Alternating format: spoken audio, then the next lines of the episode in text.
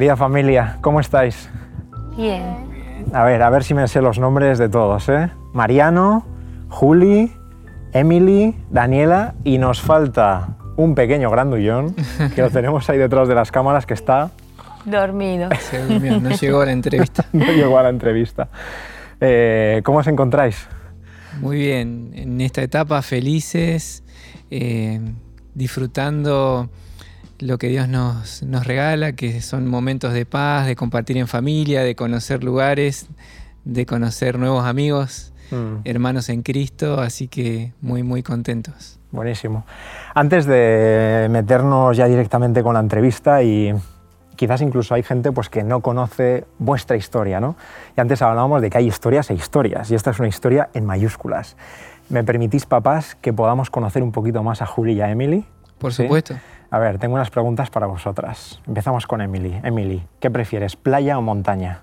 Mm, Montaña. Montaña, vale. ¿Tú, Juli? Playa. Ay, vale, vale. Eh, ¿Deporte favorito?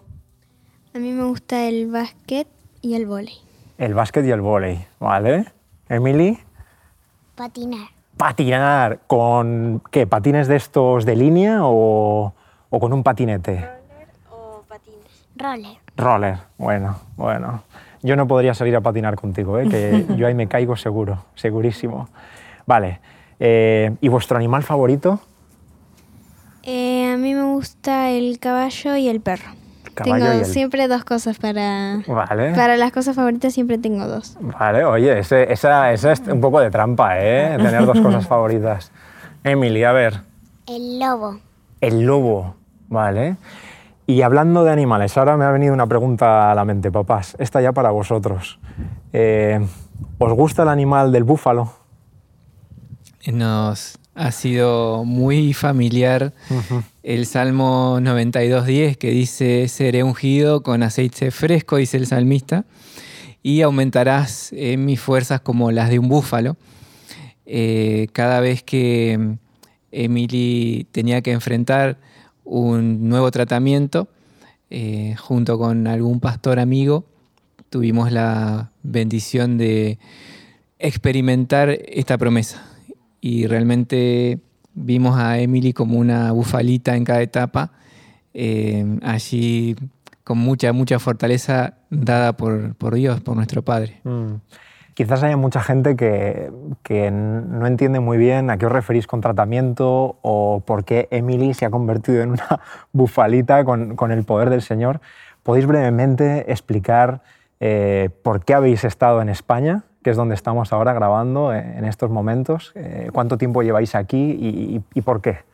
Cuento un poquito. En el 2017, en junio, un 2 de junio, casi que te puedo decir el horario, 9 y media de la mañana, nos llaman eh, los médicos para, después de un mes de estar por distintos hospitales buscando un diagnóstico, finalmente la noche anterior nos dijeron que había una posibilidad de que Emily tuviera una enfermedad compleja. Y fue esa mañana que nos llamaron para decirnos que eh, efectivamente el diagnóstico era leucemia linfoblástica aguda. A partir de, de allí nuestra historia cambió para siempre, nuestra vida cambió mucho.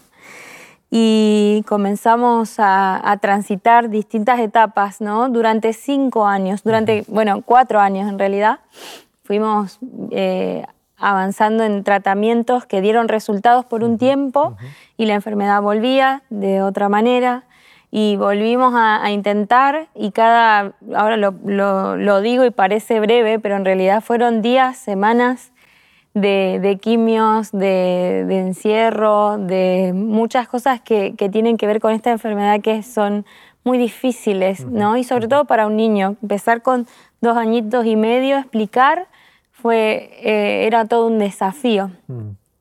Imagina, Samuel, que si nos hacías esta entrevista cuando comenzaba todo, Emily tendría esta altura, era muy, muy pequeñita, y su historia favorita de la Biblia era la de David y Goliat. Y ella tenía un terrible gigante por delante, no sabíamos cómo ni cuánto tiempo iba a tener que luchar contra ese gigante.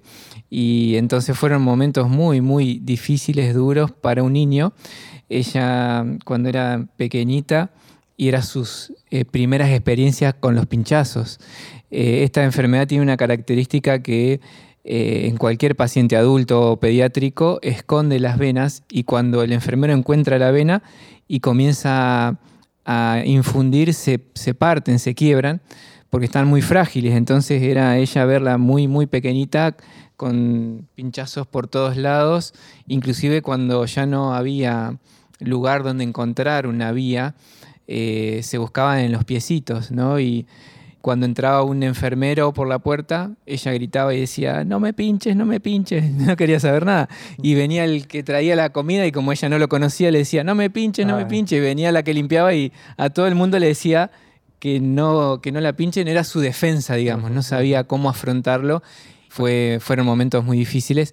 Ahora verla a Emily, que cuando se va a sacar sangre para una analítica, mm. Pone el brazo y no pasa nada. Eh, tiene una fortaleza esta bufalita que nos impresiona y impresiona a cualquiera, realmente. ¿Te siguen dando miedo las agujas o ya, ya eres, vamos, amiga suya? Un poco, porque no estoy tan acostumbrada a las agujas. Hay algunas que son muy grandes y que me pinchan con eso porque no encuentran más pequeñas. Bueno. O sea, con, las pequeñas ya está asumido. Cuando vienen las grandes ahí cuesta un poco más. Qué bueno. Llegasteis a España porque había un tratamiento específico después de varias recaídas. Eh, claro, una vez que eh, avanzamos en Argentina con los distintos tratamientos y, se fue complicando cada vez más, finalmente llegó la, la puerta final. habíamos golpeado todas y en la última nos dijeron, no hay más nada para hacer acá. Y entonces eh, encontramos por internet un tratamiento que se hace acá en España, CARTI, y, es un, tratamiento nuevo que puede ayudar a un, paciente con esta enfermedad a, tratar o a luchar contra, esta enfermedad. El tema es que cuando lo descubrimos también nos dijeron el valor mm. de este tratamiento en el hospital y, y eso fue el primer obstáculo que había que, superar, ¿no? 600 mil euros. Mm. ¿Qué significaba ese número en nuestra mente? 80 eh, millones de, pesos argentinos fue realmente una... Eh, en realidad me acuerdo cuando tuvimos la charla médica, no, no pensar en ese número, mm. solamente pensar en que si podía tener ese dinero, había la posibilidad de, sanidad o de, una puerta más, una posibilidad más. Ella como mamá no pensó en el número, a mí era algo que estaba ahí y dijo que eso es algo imposible.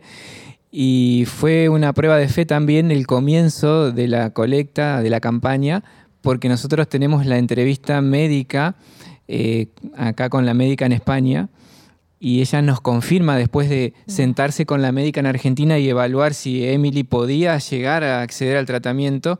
Entonces allí nos dan el ok, dice sí, podemos recibir a Emily en el hospital y era un viernes a la tarde y teníamos como máximo 15 días para llegar al hospital. Y dijimos, largamos ahora, hablamos de dinero y eh, comenzando un sábado o descansamos en Dios en medio de la preocupación y mañana cuando se pone el sol, sábado de noche, largamos la campaña. Así que ni lo dudamos con mi esposa. Eh, nos olvidamos del número, nos olvidamos de, todo y fue así que el sábado a la noche comenzó la campaña y ahí pudimos ver el abrazo de tanta gente a la distancia de, Argentina, de todas partes de Argentina, pero del mundo también. Y pudimos, pudimos entender eh, el amor de Dios a través de tantas, tantas personas solidarias. Eh, lo sabéis bien, pero claro, eh, todo el mundo se unió en oración, rompiendo cualquier tipo de barrera que podamos pensar ideológica, de color, de, de todo tipo, ¿no? Orando por un mismo propósito y orando por vosotros como familia.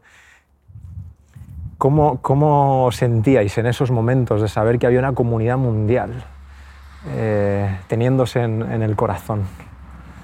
Al principio uno no llega a dimensionar, está tan metido en el, en el, problema y atendiendo tantos frentes, pero de repente en medio de la campaña recuerdo que las radios adventistas de Sudamérica se habían unido y, nos pidieron que pudiéramos participar y participamos. Y una hermana de Guatemala cierra la oración y me dice, eh, papá, eh, usted es el papá de Emily yo quería comentarle que acá en Guatemala hemos hecho todo un sábado de ayuno por Emily y las iglesias están unidas para que puedan llegar al objetivo y de repente te llega un video de saludo de una iglesia en Cuba, de los jóvenes que están orando por Emily y el Instituto Adventista en Buenos Aires, en Florida, se juntan todos los eh, jóvenes adolescentes en el patio y le envían un saludo para darle fuerzas a Emily y ahí uno recién comienza a dimensionar y que pudiéramos llegar al día 11 mm. con el objetivo, o sea, antes de lo previsto realmente fue para nosotros primer milagro. el primer milagro. Eh, en realidad también parte de, la sanidad tuvo que ver con esas oraciones y con este abrazo mm. fraterno de gente que conocíamos, de gente que no conocíamos, de amigos, de familia. Una médica de Emily dijo, ustedes hasta acá caminaron solos, o sea, nuestra pequeña familia, nuestro grupo de amigos sabía de esto y conocía nuestra historia pero a partir de, ahora sentíamos que fue sanador encontrar en, una comunidad y, extenderse, ¿no? Esto, sentir eso fue parte de empezar a, transitar este, este milagro que se fue desarrollando también acá en España, aunque no fue fácil. Y bueno, ya vamos a contar un poquito sobre eso. Eh, habláis de sanación porque el pronóstico de Emily eh, es muy bueno. ¿Cómo, está, ¿Cuál es el, horizonte, digamos, que, hay por delante en cuanto a, esto? Para tener un, punto de referencia eh, de la gravedad eh, del tiempo en que teníamos que llegar y cuando llegó acá, se espera que con la medicación que le dan puedan poder eh, puedan controlar. la enfermedad para que cuando ella reciba las, las células CAR-T tenga una mejor respuesta. El tema es que cuando intentaron controlar, no pudieron. La enfermedad no bajó y llegó a un punto, acá ya estando en España, que se evaluó si realmente era factible eh, recibir el tratamiento. Eran altas probabilidades que el tratamiento no tenga sentido. Entonces eh, nos volvieron a juntar el equipo médico y nos explicaron la dimensión la gravedad de la situación y entonces allí eh, ellos nos dijeron, si ustedes deciden, tienen que ir por todo, conociendo los riesgos, lo que esto implica. Y una vez más eh, eh, decidimos avanzar y fueron días difíciles. Emily pasó dos veces por UCI y esta Emily que vemos hoy no es la de hace un mes atrás, realmente ni mucho menos, ¿no? Vemos en ella hoy eh, obrando el poder de Dios. Eh, todo lo que ella atravesó en terapia intensiva, si Dios no hubiera estado presente allí sosteniéndola, mm. hubiera sido imposible que hoy estemos acá compartiendo nuestro testimonio. Mm. Eh, permitidme que os pregunten en esa línea. Claro, esta, esta curación ¿no? o esta sanación es fruto de la presencia de Dios, es fruto de la presencia de la ciencia, eh, de la sensibilidad de las personas, de todo junto. ¿Cómo lo veis? Porque quizás haya también gente que, eh, que piensa diferente, ¿no? ¿no? en un marco cristiano como nosotros. Pero ¿qué, ¿cuál es vuestra experiencia como papás ahí? Nuestra experiencia fue cambiando a lo largo de, estos cinco años. Eh, para nosotros fue un golpe duro cuando te enfrentas a algo desconocido se magnifica, ¿no? Por decir, bueno, ¿qué camino voy a transitar? ¿Qué vida va a tener mi pequeña, mi familia? Y en, ese camino conocimos eh, niños que enfrentaron el mismo tratamiento y que al día de hoy están sanos. Mm. O sea que, la ciencia eh, fue efectiva y que, y que se han sanado. También, lamentablemente, por el camino contrario, niños que no han eh, resistido el tratamiento. Eh, y Emily pasaba una etapa, salía adelante, la enfermedad volvía y se repitió durante tres, oportunidades. lo que nosotros hoy estamos seguros es que eh, Dios la fortaleció en cada etapa, que si no fuera por el, por el poder de Dios, eh, ni ella ni nosotros podríamos haber sobrevivido. Y lo que creemos que es muy eh, importante es que Dios dirige a los médicos. Nosotros hemos orado mucho por los médicos de Emily y Dios nos ha regalado la bendición de encontrar profesionales abiertos, eh, dispuestos eh, a, ser influenciados por el Espíritu Santo, porque nos han permitido orar eh, dentro de la habitación, nos han permitido orar antes de cada procedimiento, tanto en Argentina como en España. y también nos han permitido compartir de nuestra fe. Por eso que, creemos que es, es un conjunto de todo, del amor de los médicos, enfermeros, profesionales, de, las personas que Dios puso en nuestro camino. Creemos que no podemos decir es solamente esto, es una suma de todo. Y Dios obrando en cada detalle. Bueno. Y en esa suma de todo, la oración eh, como que es una parte fundamental de la fórmula, ¿no? Quería preguntarle a Juli y a Emily, ¿qué es para vosotras la oración? ¿Cómo podríais definirla después de toda esta experiencia? Em, para mí la oración es algo que te acerca un poco más a Dios y no sé, te fortalece, te hace más fuerte y te ayuda. Buenísimo.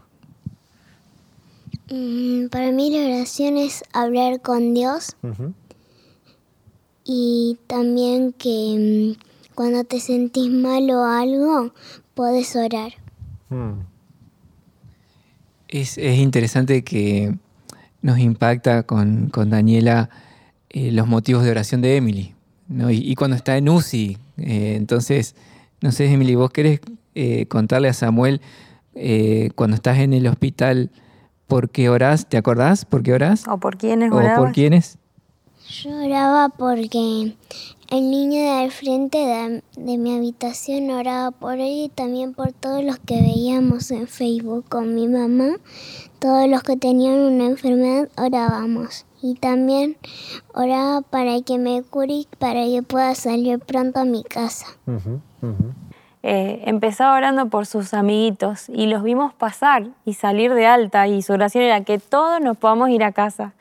Y cada uno fue pasando por el pasillo y a veces era un poco incomprensible cuando nos toca, ¿no? Pero orar por otros y eh, en primer lugar es un corazón de, un niño, de, alguien que, que encuentra o, que tiene un amor muy puro, ¿no? que pone primero, en primer lugar al otro, teniendo una gran necesidad. Y esa fue, fue algo de lo que aprendimos en toda esta experiencia también. Mm, mm. Y también aprendimos que que tenemos que seguir creciendo en cuanto a conocer la manera en que Dios responde. A veces, o muchas veces, Dios no responde de la manera que nosotros nos gustaría, eh, pero sí para en esa respuesta viene, viene implícita la bendición de Dios, aunque no la entendamos.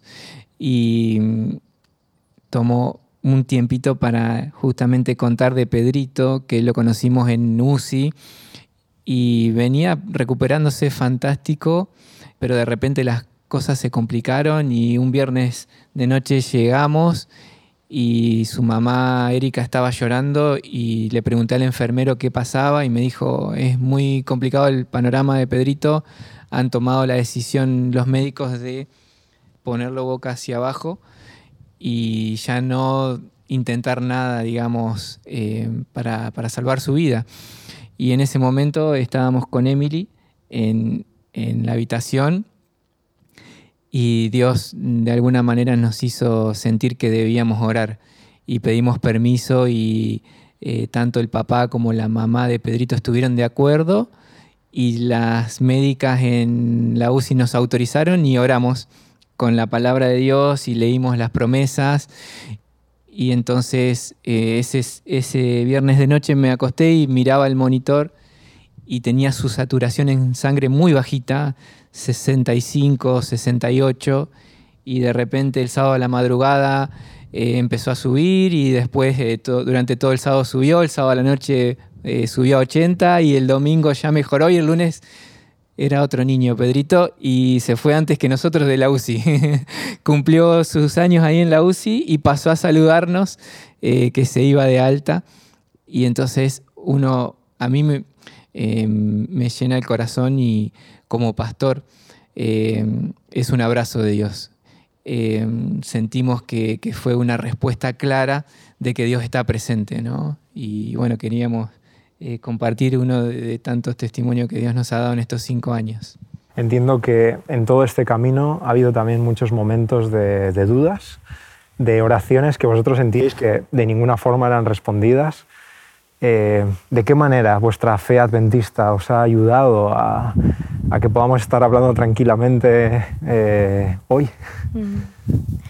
Tenemos mm, recuerdos de, de, días en los que orábamos y no veíamos respuesta en el momento, ni en la tarde, ni en la siguiente, ni, ni por una semana, y aparecen los signos de pregunta.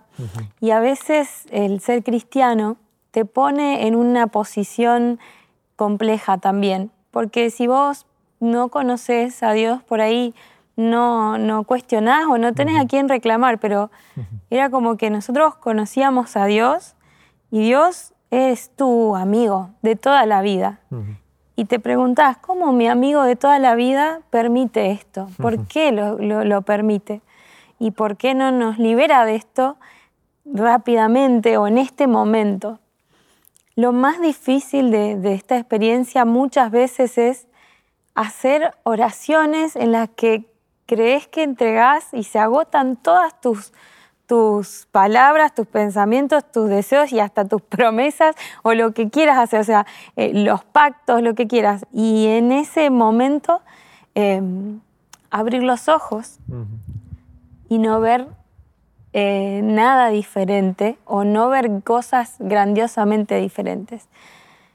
Pero sí hay algo que sucede en ese momento en el que entregas a Dios la situación que estás viviendo, poder sentir paz, poder sentir tranquilidad, poder sentir serenidad, sí es un milagro que está ocurriendo y que, y que lo experimentamos. Poder estar tranquilos, confiados a pesar de, ¿no? No es todo el tiempo, pero sí en los momentos más difíciles, en los que parecía que los monitores te están mostrando una realidad y, que pareciera tan difícil de revertir. Em, son momentos donde hablar con Dios y tener a, Dios como algo a que aferrarse hace una gran diferencia y te ayuda a sostenerte esperando su intervención, ¿no? En algún momento. Salvando las distancias, obviamente, eh, conocemos a un Dios desde la niñez que nos ha cuidado, que nos ha protegido, que nos ha amado, que nos ha bendecido, que nos ha guiado, y de repente encontrarte aparentemente sin ese cuidado, sin esa bendición, sin esa protección, porque dice la palabra de Dios, ¿no? En el Salmo 91, eh, caerán a tu lado mil y diez mil a tu diestra, pero a ti no llegará. No te sobrevendrá mal, ni plaga tocará tu morada. Entonces, eh, ¿dónde quedan esas promesas? No? Eh, de repente, verlo a Jesús en la cruz y diciendo, Dios mío, Dios mío, ¿por qué me has desamparado? Me habla de un Jesús que conocía a otro Dios, que conocía a ese Padre amante, que en ese momento obviamente la separación que producía el pecado era el sentimiento que él albergaba y entonces eh, se hacía la pregunta, pero salvando las distancias, y no, no nos queremos comparar con Jesús, pero sí el sentimiento de decir, Dios mío, Dios mío, ¿qué está pasando? Que Emily está toda la noche con dolor, sufriendo, gritando, la medicación no hace efecto y la oración tampoco. Entonces, eh, en esos momentos es donde tu fe se ve realmente probada y donde solamente esperar con paciencia em, que la luz del nuevo día traiga renuevo, no traiga eh, un poco de paz, mm. eh, es lo que nos ha quedado en esos momentos. Mm. ¿Conocéis ahora un Dios diferente del que conocíais hace unos años? Conocemos a, a un Dios que, que, nos ha ayudado a mm, derribar conceptos que van más allá de lo que nosotros como adventistas eh, desde pequeños pudimos entender. ¿no? Entonces, como por ejemplo, eh, la forma en que Él obra, eh, cómo Él obra un milagro de sanidad. Quizás hoy tengamos más dudas de cómo Dios obra que antes, ¿no? Pero sí en experiencia con Dios y saber que finalmente la luz que proporciona el Espíritu Santo, que la trae un ángel poderoso, eh, hay que esperar con paciencia, pero Dios la envía. Una pregunta para las niñas. ¿Ha habido alguna canción, algún himno, eh, alguna letra musical que, que os guste mucho y que os haya dado ánimo en todo este periodo? Para mí hay dos. Siempre hay dos. Em, una canción de dúo Simra, que esa es la que más nos ayudó a Emi y a mí, em, que se llama La Barca y nos gusta mucho cantarla. Salió justo cuando Emi estaba en el hospital, entonces la cantábamos, nos, gusta mucho y después está otra que también ah, me gusta un poco más a mí, que se llama Todo va a estar bien, de Evan Kraft. Y también me gusta mucho, me gustan las dos. Si me das a elegir entre esas dos, no puedo elegir. Las dos, no, no, no. Las dos. Tú las dos. Tú tienes que ser las dos. Emily, ¿tú coincides con esas canciones? ¿Sí? Sí, Evan Craft. Ajá. Esa es la que más te, dice la canción? te ha gustado. Mm, todo va a estar bien. Everything will be alright. Tu mundo es humano está, su mundo es humano está, el creador del universo venció toda ansiedad. Su mundo, tu mundo es humano está y todo va a estar bien. Todo va a estar bien. Hay, hay, gente atea que justamente utiliza el argumento de la enfermedad en los niños, del cáncer, de la leucemia en los niños, como un argumento para no creer, pero vosotros lo habéis vivido en carne propia. ¿Ha supuesto es un argumento para no creer o, casi al contrario? Justamente nos, nos pasó una experiencia eh, con, una médica que al principio cuando pedíamos permiso para orar, eh, antes de alguna intervención y ella dirigía la intervención, nos daba el permiso, pero nosotros escuchábamos que seguía haciendo ruido porque iba preparando todo. Fueron pasando los meses, los años, eh, nos hicimos muy amigos de esta médica y de repente eh, ella nos, nos, confesaba que, era, que había dejado de creer en Dios y que era por este motivo que mencionas.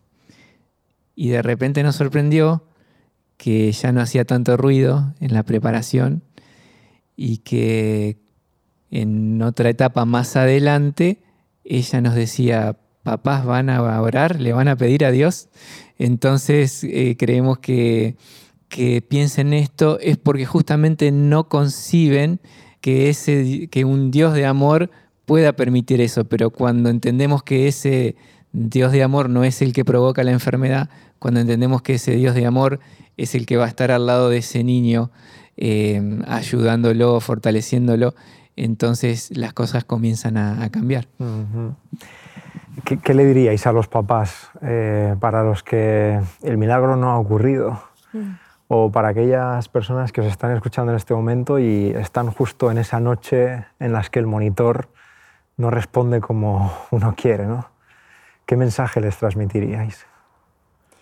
Em, en el último día cuando le dieron el alta a Emily, eh, cuando tuvimos la posibilidad de, volver a casa, conocí a una familia que recién empezaba y que su hijo estaba en las mismas condiciones de Emily, ya no mm. había más nada que hacer y sus padres estaban muy, muy tristes y con esa cara que yo conozco, que es de desesperación, porque no hay más nada para hacer y hay muchos miedos, mucha incertidumbre. Entonces fui con una persona que pasa en el hospital para acompañar a estos papás que están en unas salas especiales de niños que están muy complicados. Y la acompañé para hablar con esos papás y contarles que realmente hay noches difíciles, pero que hay promesas en la palabra de Dios que en esas noches más oscuras brillan y traen una paz que nada puede explicar y que nada te lo puede dar. Hay rayos de luz que, que, entran a través de una persona que te acompaña, a través de un payapupa que pasa a sacarte una sonrisa, a través de una enfermera que trata de no despertar o que trata de pinchar despacito, a través de una rica comida, a través de un regalo, un globo que te trae un amigo. Mm. Hay rayos, no todo se ilumina, ni siquiera aparece la sanidad en ese momento, pero hay rayos de luz, rayos de esperanza que están ahí todos los días, de los que tenés que estar atento para agarrarte, sostenerte, sumarlos y a partir de ahí respirar y continuar.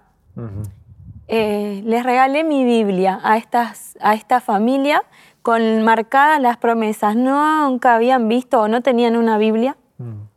pero les marqué lo que a mí me había ayudado y les conté lo que a mí me había servido. Y el papá me dijo, me dijo, yo quiero que cuando mi hijo pase por este tratamiento y realmente dé resultado, poder ir a la siguiente familia, que también esté empezando y que también esté mal y hacer de esto una cadena. Mm.